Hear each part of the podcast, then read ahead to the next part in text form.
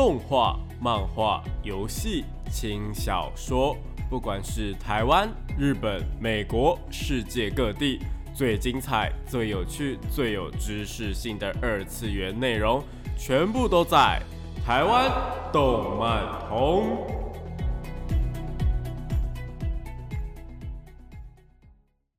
嗨，大家下午好啊！欢迎来到台湾动漫通的节目现场，这边是复兴广播电台台北、台中、高雄 AM 五九四，台中 FM 一零七点九，我是你们的主持人电波比比，可以叫我比比就好哦。脸书搜寻电波比比就可以找到我以及相关的节目资讯。经过了年假还有二二八连续假期之后啊，三月到了，大家真的是该打起精神来面对生活喽。因为短期的来讲呢，应该是不会再有廉价的出现了。那上礼拜跟大家聊了有关于游戏改编动漫还有跨媒体制作的事情，不知道大家有没有什么问题呢？如果有什么问题的话，可以到网络上面收听重播，或者是到我的脸书粉丝团询问我都可以哦。那这礼拜要跟大家聊的话题呢，其实我个人觉得算是偏硬的话题啦，就是比起前面几集的话题来说的话。但是好像其实应该要在节目一开始就跟大家聊这个话题的，就是动漫这个东西的诞生啦。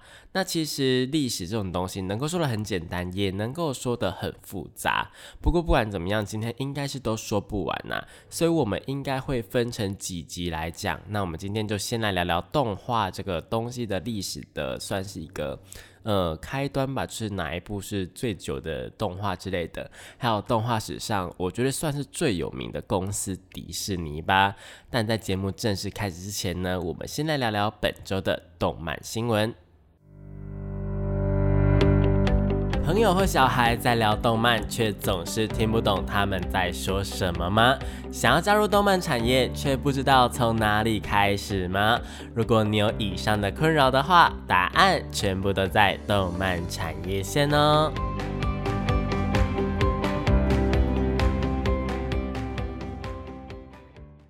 欢迎来到动漫产业线这个单元，会跟大家科普一些动漫的知识，有专业的知识，像是动漫这个产业的相关事项，又或者是一些动漫的术语、常识等等。每周都会有不一样的内容呈现给大家，记得准时收听哦。那今天要跟大家聊的内容呢，我们开头有跟大家说过，就是我们动画的历史啦。不过今天可能不会讲到那么多历史的部分，就是今天的重点应该会在迪士尼的身上。那讲到动画的诞生，当然还是要先跟大家科普一下动画这个技术啊。我应该是说动画这个第一部动画到底是什么时候出来的？目前公认算是最早的一部动画作品，并不是在美国，也不是在日本，它是在法国诞生的。是由一个法国人叫做埃米尔雷诺，在一八九二年创作的作品《可怜的比埃洛》。它的呈现方式呢，是使用了一个叫做光学影戏机的东西，它有点类似于说是现在的投影机啦。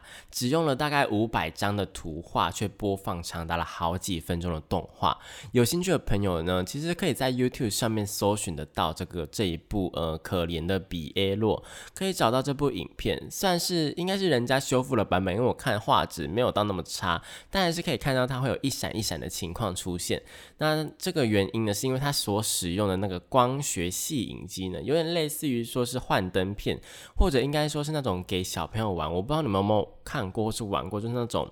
有点类似万花筒那种东西，就是他们小孩子在看图片的一个玩具，它可以这样转一下，然后就换不一样的图片啊。这个呈现方式是真的蛮特别的。那因为这个这台机器的出现，才让这个整个动画的技术呢有一个基础在啊，成为了现在动画播放的系统一个最早最早最早的一个原型。所以这一部可怜的比耶洛呢，也因此被称为是动画的鼻祖。那紧接着呢，是在一九零六年的美国呢，有一位导演叫做詹姆斯·斯图尔特·布莱克顿，对他名字很长。他使用了现在还是可以看到的动画的一个拍摄手法，就是我们的逐格拍摄，去搭配说他在黑板上面用粉笔作画的图片，制作出一个动画的影片，叫做《滑稽脸的幽默像》，是目前被认为世界上第一部第一部哦被记录在标准胶片上面的。动画电影，也因此它也被称为是美国的动画之父。同时也带动了美国动画的发展。那那个标准胶片到底是什么东西呢？我不知道大家在看电影的时候有没有发现，就是呃，可能电影做到那种老电影，然后大家去看电影的时候，我在讲什么？就是反正就是电影里面遇到那种在看老电影的情况的时候，他们不是都会拿着一卷那种胶带嘛，就是那种呃胶带，就是那种胶片做的呃录影带啦。那那个东西呢，其实就是一个胶片的部分。那现在还蛮多呃电影呢，它是也是使用胶片在拍摄啦，就像像是四 K 不是四 K，就是 IMAX，IMAX 它的胶片呢就非常的大捆，非常的贵这样子。那他们这样拍摄，然后会记录到那个胶片上面，然后再进行一个播放的动作。那有什么样的不一样呢？比起用数位的去拍摄，它是记录在记呃记忆卡里面的话。呃，用胶片的呈现呢，它是会比较说比较写实一点点，这两个整体的，嗯呃，看的感觉会不太一样，就对了。大家可以去查一下传统胶片跟那个数位摄影的不一样。那这一部滑稽脸的幽默像呢，就是被公认是第一部在标准胶片上面做的动画电影。那这样同时带动了美国的动画发展。那但是这时期的动画影片呢，基本上都是只有大概五分钟的长度左右而已，是用在一般的电影正式的电影放映之前。那它的制作上面呢，以目前的角度来看，当然是又简单又粗糙啦。不过这时期的作品却有另一种味道存在。那前面提到，现在还有在使用的逐格拍摄的说法，我们在前几集的节目中有稍微提到过。那为了防止大家已经忘记了，所以我现在再跟大家稍微提一下。那逐格拍摄呢，就是使用相机将动画所需要的呃图片的帧数呢，一格一格的拍摄下来。我们以前有提到，动画的原理是使用人类的眼睛的错觉嘛？人的眼睛快快速的看到这些图片的时候，会自动的脑补成一个是连贯的动作。那目前普遍的呃动画帧数的话呢，一秒大概是二十四张以上。那越多的话，就是当然就是会越精致啊。那逐格拍摄呢，就是使用拍照的手法去制作这些图片。比起纯粹用画图的话，算执行上面听起来真的比较简单一点，就是用相机拍拍就好了。但是其实它比画图呢，它比纯粹用画图的更加的麻烦。因为它不只是需要把需要的图像做出来而已，还需要拍摄起来。目前全世界最出名，应该说现在最有名的逐格动画，应该就是天竺鼠车车了吧？它是用羊毛毡去制作每一只天竺鼠车车，然后拍完之后再去更改它的动作，或者是更改它的车体。那传闻说他们在制作这部动画的时候呢？每一种的车车都是先做好好几十甚至是好几百以上的模样，但是他们每一集短短呢也才两分四十秒而已，是。这些上千或吧上十上百的呃天竺鼠车车呢，他们花费了这么多时间在制作的这些东西，然后还要花费超级无敌久的时间在进行一个拍摄的动作，但是每一集却还是只有二两分四十秒，可以说逐个拍摄算是一个非常简单的事情，每一个人都可以做到，但也是一个很困难很麻烦的事情就对了。它的原理很简单，但是你真的要做好的话是非常困难的。好，我们回到我们的呃历史的正题哦。一九零七年到一九三七年这个时期呢，其实在美国的动画算是慢慢的开始有在发展，有非常多呃的名人，就是前辈跟呃非常多的代表作品在在这个时候出现，像是恐龙啊，或是露斯坦尼亚号的沉没，菲利斯猫啊，贝蒂波普啊，或者是大力水手等等，尤其是之后的华特迪士尼也是在这个时候慢慢的崭露头角。华特迪士尼呢，在一九二八年推出它第一部有声的动画片《气船威力号》，就是米老鼠呢，在每一部的动画的呃迪士尼的动画会在前面呢有一个黑白的画面，然后在那边吹那个嘟嘟嘟嘟嘟嘟嘟嘟嘟嘟嘟的那个那个那个影片。好，我知道我我唱的很烂，但但就是那个影片，我你们应该知道我在说什么吧？好，那在也是在这个时候，米老鼠这个东西就出现了嘛，然后他们就在一九三二年的时候推出了第一部的彩色的动画片。花语树彩色的，这是非常非常算是一个非常创举的事情。更重要的是，在一九三七年的时候，迪士尼推出了第一部的卡通长片《白雪公主》，轰动了全世界。白雪公主，大家应该都记得是什么东西吧？就算不记得是什么东西，应该也会看到它的周边产品。我觉得现在小朋友可能没有看过白雪公主是正常的啦，因为一九三七年的作品真的是，呃，离现在非常久了哦。不过呢，呃，它的周边商品或者是以它的形象去做的东西还是非常的多，所以大家或多或少都会知道白雪公主这个东西。那如果不知道迪士尼做的白雪公主，也会知道，呃，像是绘本的迪士尼啊，安迪生的迪士尼，安徒生的迪，呃，安徒生的白雪公主，安徒生的迪士尼是什么东西？安徒生的白雪公主。那白雪公主呢？之后呢？呃，迪士尼还推出了非常多非常多的家喻户晓的动画电影，像是呃《皮诺丘》《魔奇遇记》啊，《幻想曲》啊，《小飞象》啊，《小飞象》前阵子才刚改编成真人版，所以大家应该还是有点记忆的。还有就是小鹿斑比等等，所以接下来真人化电影呢，搞不好就是小鹿斑比了。我觉得，但对我自己来说比较意外的事情呢，就是整个迪士尼的历史里面比较意外的事情是迪士尼的公主系列。我觉得大家听了应该会觉得很震惊。其实我在学校啊，以前做专题的时候就曾经研究过迪士尼的公主系列。那这个系列明明就很赚钱，但是它很明显的中间有一个时间的断层存在。在《白雪公主》《仙女奇缘》以及《睡美人》之后呢，小美人鱼的推出中间整整差了三十年的时间，有可以说是非常非常长的一段时间。那中间到底发生了什么事情呢？其实，在呢，呃，小美人推出之前呢，整个迪士尼的长篇电影动画呢，可以说是每况愈下，越来越糟糕。然后，甚至在八零年代的初期呢，遭遇了一连串的失败还有批评。虽然推出了很多动画的电影，像是《狐狸与猎狗》啊，《黑神国传奇》或者是《喵喵探》等等，但是它的负评真的真的非常的多，甚至让人觉得说，这真的是一段迪士尼的黑历史。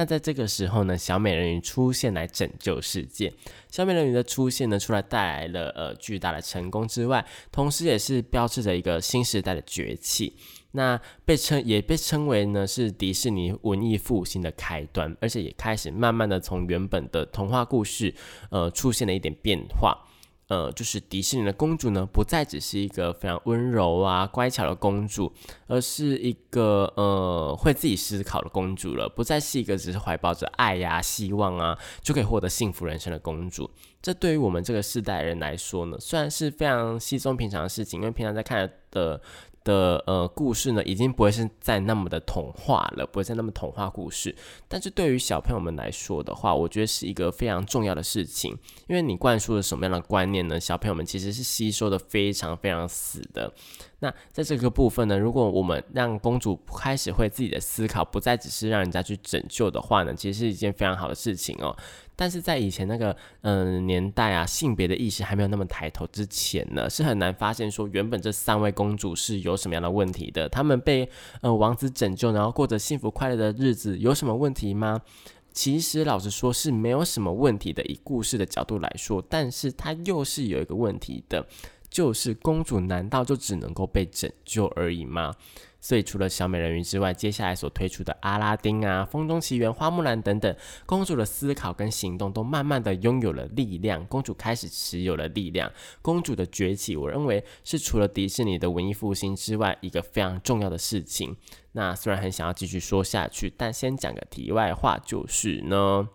不知道大家有没有发现，说动画的长度啊，从一开始的几分钟到电影的长度长达一个多小时，然后又因为之后电视的出现，普遍的变成了说我们现在的呃半小时一集的长度。这是一件蛮有趣的事情，我不知道大家有没有觉得，就是因应市场的变化以及技术的关系，虽然动画电影现在还是有在持续的推出，但是动画的主流呢，已经变成是用半小时长度的电视动画了。它已经呃，整个动画的数量已经被这些电视动画给淹没了。动画的时间长度变化，真的是我觉得算是在嗯动画的演变、动画历史上面当中一个非常有趣的事情。那讲到这边呢，我们先稍微休息一下，下听一下呢改编成真人版来自迪士尼经典的电影《美女与野兽》的歌曲《Bella》。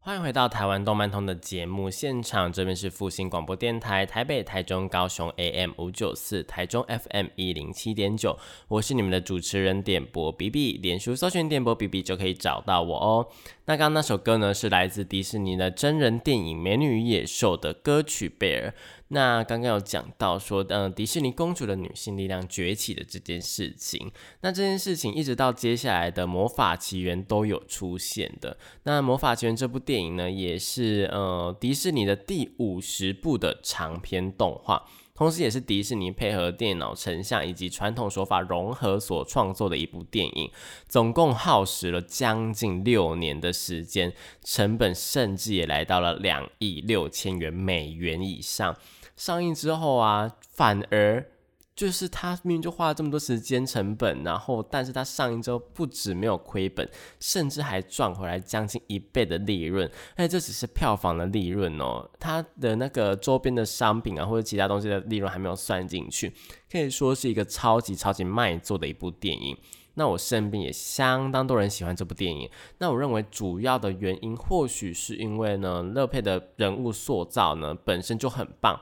虽然说她在电影的呃开头呢是非常乖巧的一个公主的形象，就是很梦幻呐，然后就觉得说哦我在高墙里面呢还是过得很开心这样，但是她依然充满了很多的自我怀疑的情节，就是虽然说她在高塔里面，但是她还是觉得说，哎，我这样真的好吗？真的很想要去看看外面的世界等等，而且她还很努力的为自己创造了一个新的未来，是非常有意义，然后又很吸引人的一个公主。不过，我想迪士尼最成功的电影之一，还是要提到我个人也是相当喜欢的，就是我们的《冰雪奇缘》啦。那《冰雪奇缘》呢，是呃二零一三年所发行的迪士尼的第五十三部的动画长片，改编自呢安徒生的童话故事《冰雪女王》。那电影叙述一位勇敢的公主安娜呢，在一个采冰人和她忠诚的驯鹿以及一个有生命的雪人的陪伴下呢，踏上旅程去寻找她的姐姐艾莎，一名拥有冰雪魔法却意外的冰封了他们自己整个王国的一个女王。但是我想，《冰雪奇缘》的剧情应该也不用多说，也是蛮多人都知道的吧。尤其是家长们，我觉得可能还会比小朋友们更清楚，因为可能要陪小朋友们重看好几百次，他们才会放过你们这些家长。那这部《冰雪奇缘》，它除了电影的卖座之外，我觉得更重要的是又开启了呃迪士尼公主的一个新篇章。虽然《冰雪奇缘》的两位主角之后。就不在迪士尼公主的行列里面了，他们只有一开始在迪士尼公主的行列。那关于这一点呢，我们等下再提。那到底开启了什么样的新篇章呢？就是他们在这部电影里面将王子的元素彻底的反转了。以往的迪士尼公主啊，虽然拥有独立的思考能力啊，又有拥有一些力量啊，像是花木兰会去呃呃跟敌人对抗等等。但是总是需要一个呃王子或是像是王子的人物来帮忙。那像是王子人物是为什么呢？因为像是呃魔法奇缘的尤金啊，或者是花木兰的李昂吗？是李昂吗？李先生呢，就也不是王子的身份，但他们就是做了像王子的事情，所以是像王子的人物来帮忙。就好像是在说呢，没有这些人，没有这些王子或者像王子的人的话呢，公主就什么事情都做不到一样。但是《冰雪奇缘》并不一样，《冰雪奇缘》虽然说也有阿克啊在协助安娜去找寻艾莎，但是电影里面还是有别的王子汉斯的出现。汉斯他虽然是王子，但是大而且也跟呃公主谈恋爱，也跟安娜谈恋爱，但是他其实都是在演戏，其实是个反派。这一点我想大家应该也蛮清楚的。这在迪士尼的电影里面呢，可以说是一个创举的部分呢。我觉得，从一开始迪士尼公主呢，他们总是认为说爱情是美好的，怎么样都是幸福美满的人生啊，美满的生活，呃，Happy Ever 啊，那白马王子啊跟公主就是很美好什么的。来到中间，呃，小美人鱼开始呢。有一种公主啊，需要开始自己努力啊，要自己冒险。那这些事情可能会造成危险等等。王子慢慢的转而变成一个辅助的角色，到《冰雪奇缘》直接跟观众们说，你不能够跟一个刚认识人结婚，王子并不一定都是好人等等，算是反转了以前迪士尼公主系列给带给我们的观念。那《冰雪奇缘》呢，在公主与王子这个部分，真的可以说是做了一个很大很大的改变。那更不用说呢，《冰雪奇缘》它是有两位女主角的，在艾莎的部分呢，也是做的很好。大家应该都知道，说艾莎并没有被配对到吧？她在剧中呢，并没有获得爱情的东西，而且也没有王子来帮助她，也没有王子来找她，甚至到之后的续集呢，也都没有叙述到说艾莎有任何的感情线。所以就有民间的传闻说呢，是因为迪士尼有意将艾莎打造成一个是女同性恋的形象。但是我是真的认为说这只是一个传言而已啦。艾莎没有王子呢，应该有一个纯粹、更纯粹的理由，就只是因为说她没有遇到，或者是她不需要，她没有一个必要的存在。所以呢，在某一方面来说，可以说《冰雪奇缘》让未来的公主呢。他们不再需要去依靠爱情，而是可以依靠自己的力量。那这一点呢，在接下来的《海洋奇缘》呢，就相当的明显。不过在那之前，《冰雪奇缘》成功的原因，当然不只是因为人物的设定上面有所创举啦。重点还是在于说这一整部的电影剧情相当的受欢迎啊，关于亲情的描述啊，还有魔法的元素，非常的受小朋友们欢迎。而且艾莎呢，真的是小朋友们的偶像，一直到现在已经过了呃，从二零一三年已经过了八年了，我还是能够在路上看到幼稚园的小朋友或者是呃国小的小朋朋友们身上呢有冰雪奇缘的元素存在。不管是鞋子啊啊包包啊或者什么的都有，可以想象他们的家长呢肯定也是相当喜欢这部电影，又或者是呢因为电视上面一直在播《冰雪奇缘》呐，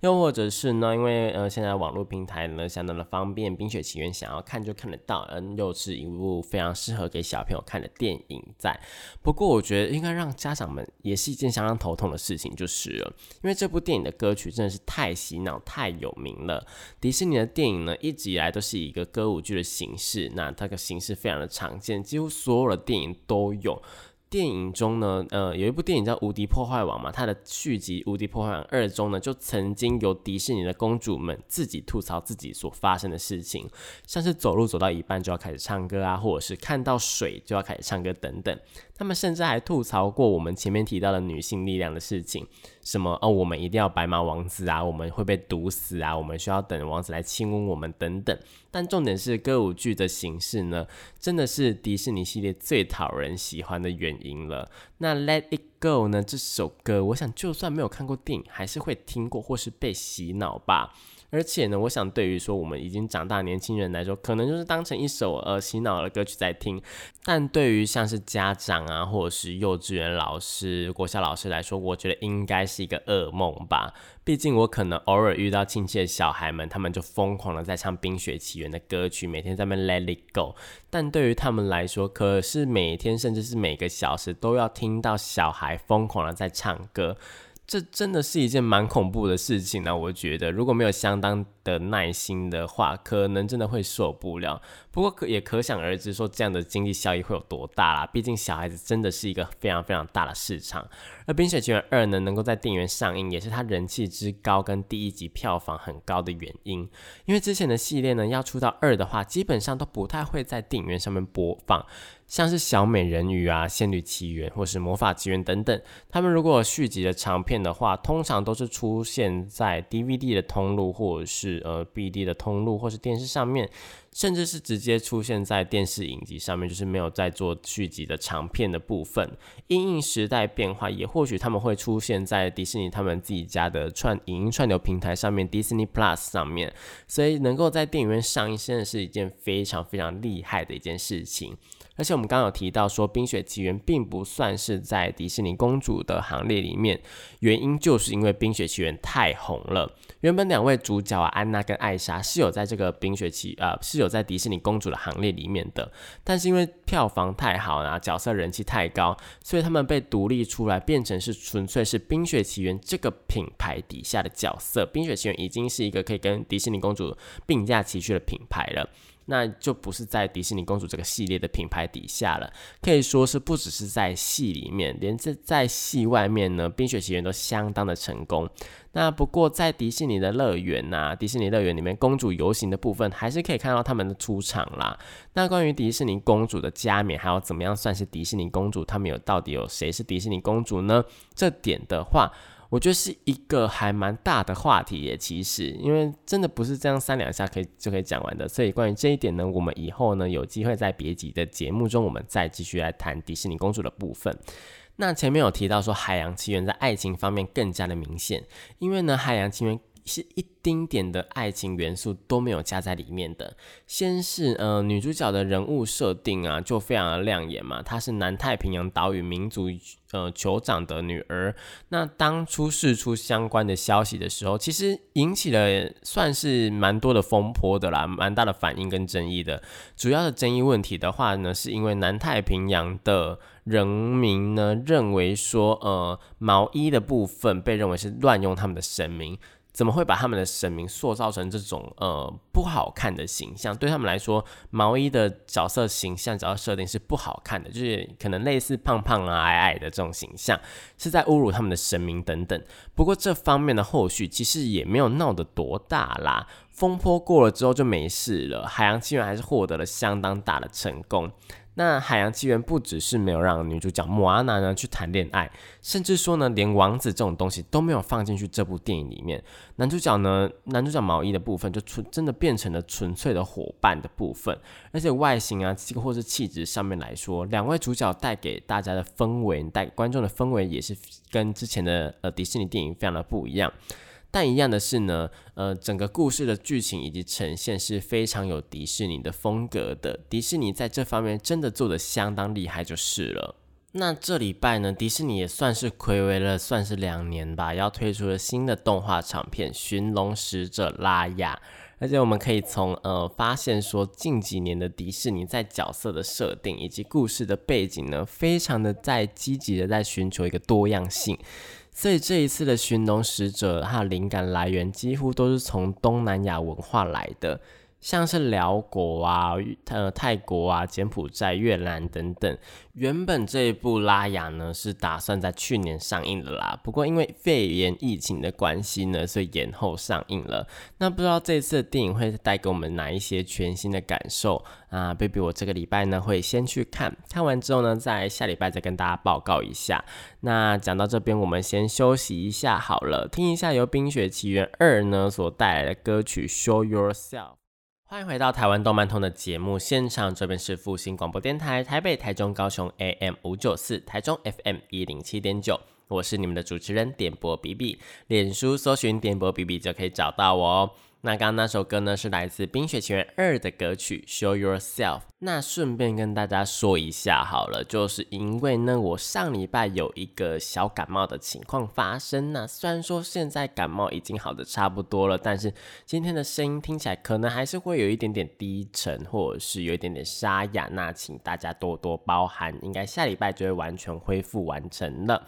那好的，大概了解了一个动画的历史中很重要一块的迪士尼之后啊，我们再回到我们的动画的历史的部分。那那在前面提到说动画的起步之后呢，除了迪士尼之外，还有很多间其他的动画公司。那因为时间的关系，今天先把美国重要的动画公司的部分我们先带过，就先不带到日本啊、亚洲的这方面来了。那美国的动画公司呢，还有两间，我觉得也是应该是大家都有听过，大家都有在看的。第一个呢，就是二零零六年被迪士尼买走的皮克斯动画工作室。那皮克斯动画工作室呢，跟迪士尼的纠葛可以说是长达非常非常久的。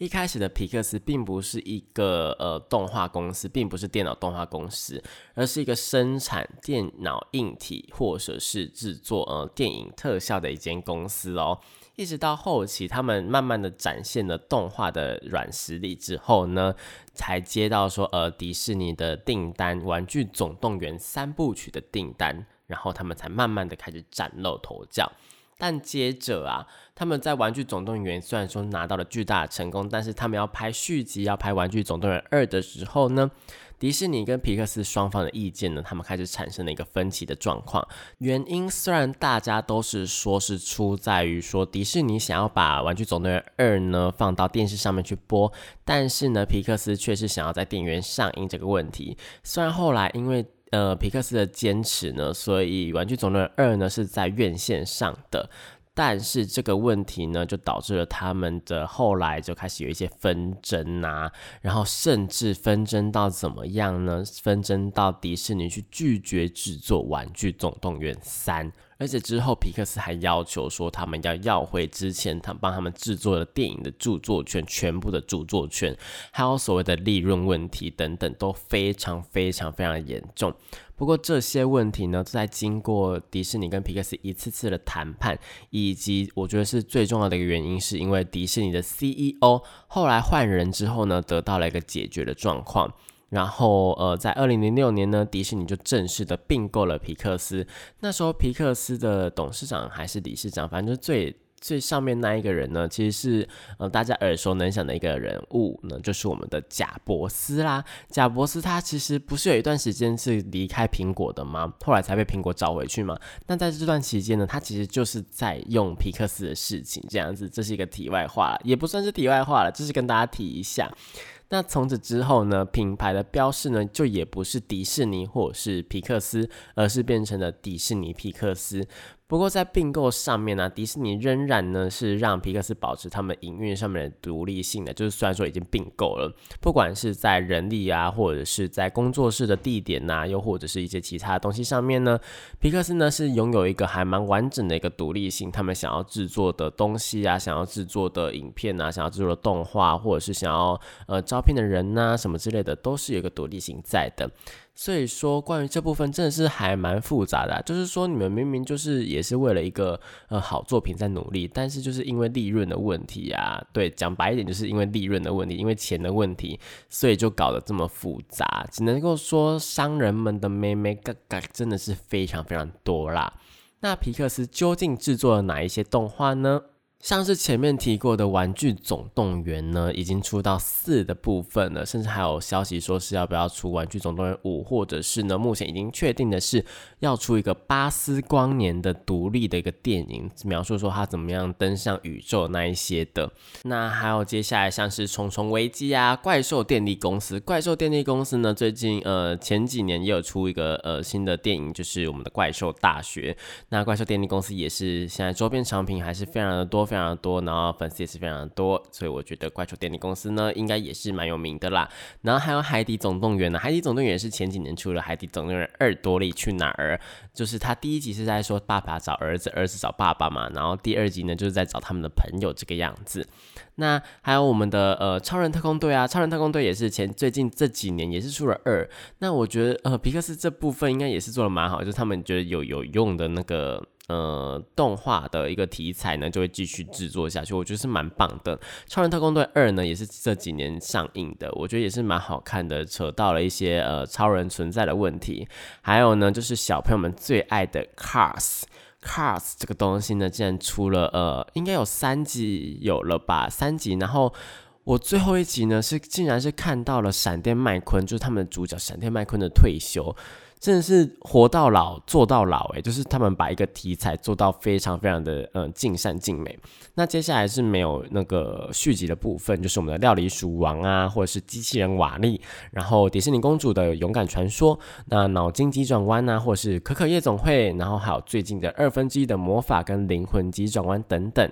每一部的皮克斯的动画电影都是有名到不行，可以说只要是皮克斯制作的，基本上没有不有名的动画吧。我觉得，而且为了要鼓励原画师自由的创作，所以还会推出很多的各种的动画小短片，可以说是一个对待员工或者是对待整个动画产业都非常优质的一间公司。那前面提到的动画小短片呢，现在几乎都可以在 YouTube 上面找到，因为他们原本是打算呃放在可能电影前面啊，或者是 DVD 的。的呃附录里面一起推出，但后来他们发现说，呃放在 YouTube 上面成效也不错，所以现在在 YouTube 上面可以看到很多皮克斯他们自己家员工所做的小动画，我觉得还蛮 OK 的，蛮好看的，大家可以去找找看，只要搜寻皮克斯就可以找到了。那最后一间公司同样也是非常出名，但它并不是纯粹的动画公司，而是呢从一间大公司里面的动画部门独立出来的，就是我们鼎鼎有名的大名鼎鼎的梦工厂动画公司啦。那梦工厂动画公司呢是从梦工厂的动画部门出身的。那梦工厂这间公司呢不只是一个电影的制作发行公司，还兼了电视游戏以及电视节目的制作公司。但是在之后，梦工厂因为某一些原因，讲白一点就是营运的问题，所以被卖到了电影公司派拉蒙的底下。派拉蒙是哪一间电影公司？我觉得你们应该听到名字会有点印象，但可能会想不太起来。那没关系，我提示你，派拉蒙呢就是那一间呢电影在电影的开头会播放那个好几颗星星啊飞到一个有夕阳背景的雪山的那个公司。大家应该都知道，说电影公司会有不一样的，会播放不一样的开头影片吧。甚至环球的话，它就是有一个地球在转的那一个，然后还有一间公司呢，就是有一个狮子在叫的那一个。这个以后有机会再讲了，这是关于电影的部分了，所以我们以后有机会再讲。反正呢，梦工厂本身虽然在二零零六年被卖到了呃派拉蒙底下。但是梦工厂的动画部门在二零零四年还是二零零五年的时候就已经独立出来了，所以并不是在派拉蒙的底下。不过呢，他们在呃派拉蒙哇，他们在梦工厂刚被收购的时候也是有呃。受到派拉蒙的帮助了，就是他们的电影要出版呢，还是有经过派拉蒙的底下这样帮忙协助出版。那在经过呃一些风风雪雪啊，一些就是经营上面的问题啊，又或者是一些呃制作公司的换来换去等等呢，在二零一六年呢，梦工厂这个动画公司呢被 NBC 的环球给买了下来。可好像可以说是所有的动画公司几乎都逃不过被收购的命运吧。好像就除了迪士尼之外，好像其他都被收购了。那梦工厂跟迪士尼皮克斯一直以来都是一个打对台的状态啦。那他们有名的呃作品啊，像是史瑞克啊，史瑞克，史瑞克的部分呢，就是在讲一个绿巨人，然后跟一个公主也被变成绿巨人的故事，然后也是出了好几个续集。我个人是觉得蛮有趣的，大家有兴趣的话可以去看看，因为史瑞克也是蛮久没有出续集了，最后一部的话好像是二零一二年的样子。那接下来还有马达加斯加，马达加斯加真的是我个人相当相当喜欢的一部动画电影，因为它不只是很有趣的呈现了动物的每一个样貌之外呢，还有非常有趣的动呃剧情上面。我觉得剧情上面最有最有趣的部分，就是他们会帮动物设一些反派，就那种很可爱的动物，但是他明明他却会表现出很坏很坏的样子，像是企鹅，他们就是很坏，他们很想要做坏事，很想要干大事，但是就是一个非常非常蠢萌的一个状态。又或者是那个有一个狐獴啊，他是一个国王啊，但是他就是非常的奢侈等等，我觉得是蛮有趣去的啦，马达加斯加的部分。那还有最近就是还蛮常看到有一个合作部分，就是我们功夫熊猫。功夫熊猫真的是，呃，也是出了好好几个续集，或是动呃电视动画。那这个部分呢，功夫熊猫的部分就是在讲说，呃，一个熊猫，但是它会功夫，就是跟它的 跟它的标题是一样的啦。但是它有一个非常多的伙伴呐，又或者是它一个心路历程在，我觉得还蛮有趣的。那驯龙高手的话呢，则是我觉得梦工厂里面最最最最大的一个 IP 吧。我觉得驯龙高手它出了呃一二三三集了吧，然后呢，驯龙高手它在呢呃最后一集的部分也是跟前面几个呃像是皮克斯他们也是就在续集的最后一集的部分呢做一个。分离一个道别的一个动作，我觉得很多的动画电影他们都是有想好说我们接下来要怎么制作的，然后就有一个还蛮好的结局的部分，不会像是一些像是漫画或者是一些呃就是边画边做的东西呢，他们会有一个烂尾的状况出现，呃，动画长篇动画比较不会有这个问题出现就是了。那《驯龙高手》第一集跟第二集比较偏向于是说他们岛上的一个自己的问题在那，第三集的话呢，真的是把舞台扩到非常非常的大，然后他们龙的种类呢也是变得非常的多。那《驯龙高手》我真的还蛮推荐小朋友们去看的，因为它的龙呢虽然说长得很奇怪，但是也不恐怖，就是一个嗯还蛮有趣的啦，我觉得。那二零一二年呢，他们也出了一个呃蛮有趣的电影，叫做《捍卫联盟》，我个人也是相当的喜欢。那讲到这个，就有一个很有趣的点是，《捍卫联盟》在二零一二年推出，那那时候呢，他们是在讲一个 Jack Frozen。Jack Frozen 呢，就是一个杰克怪人。杰克怪人是什么东西呢？就是一个美国会，也不是美国，就是欧美地区那边会有一个恶作剧的一个小精灵的意思。他们会有个。恶作剧的雪精灵可能会呃让你很冷呐，或者是会突然下雪来捣乱你的那种小精灵。那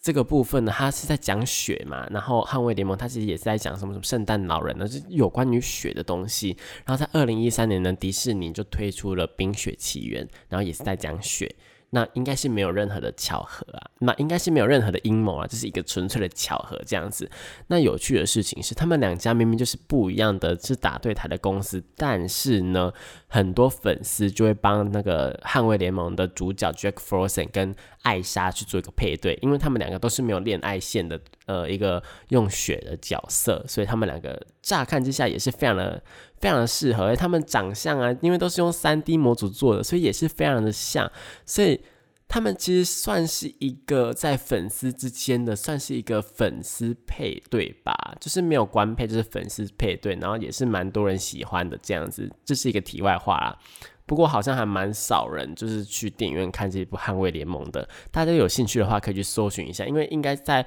很多的呃影音串流平台上面都可以搜寻得到《捍卫联盟》了。好了，那今天呢，因为时间的关系呢，节目也差不多都要到尾声了。虽然今天呢是想要跟大家聊一下动画的历史的部分，但还是比较偏向于说是在介绍迪士尼以及美国地区的发展跟介绍了哦。那下一集呢，应该会着重在日本啊，或者是亚洲地区的部分，因为日本的动画发展史跟台湾的动画发展史呢，是真的还蛮有意思的哦。而且台湾的动画发展史，我觉得是跟美国啊，或者是跟日本是嗯环环相扣的，真的。真的，真的，真的，你如果认真去钻研的话，会发现很多有趣的地方。好啦，但是我们下一集呢，我就会一一的跟大家讲，所以呢，大家下一集也是千万要收听的。哦那以上就是今天的节目啦。那如果呢，对于今天的节目内容有疑惑，或者是有任何想说的，可以到脸书搜寻电波 B B 找到我留言，或者是私讯我都可以哦。那如果喜欢这个节目的话，也可以追踪粉砖，就会有更多的节目资讯以及预告。那如果想要点播歌曲的话呢，也可以填写表单哦。那我是 B B，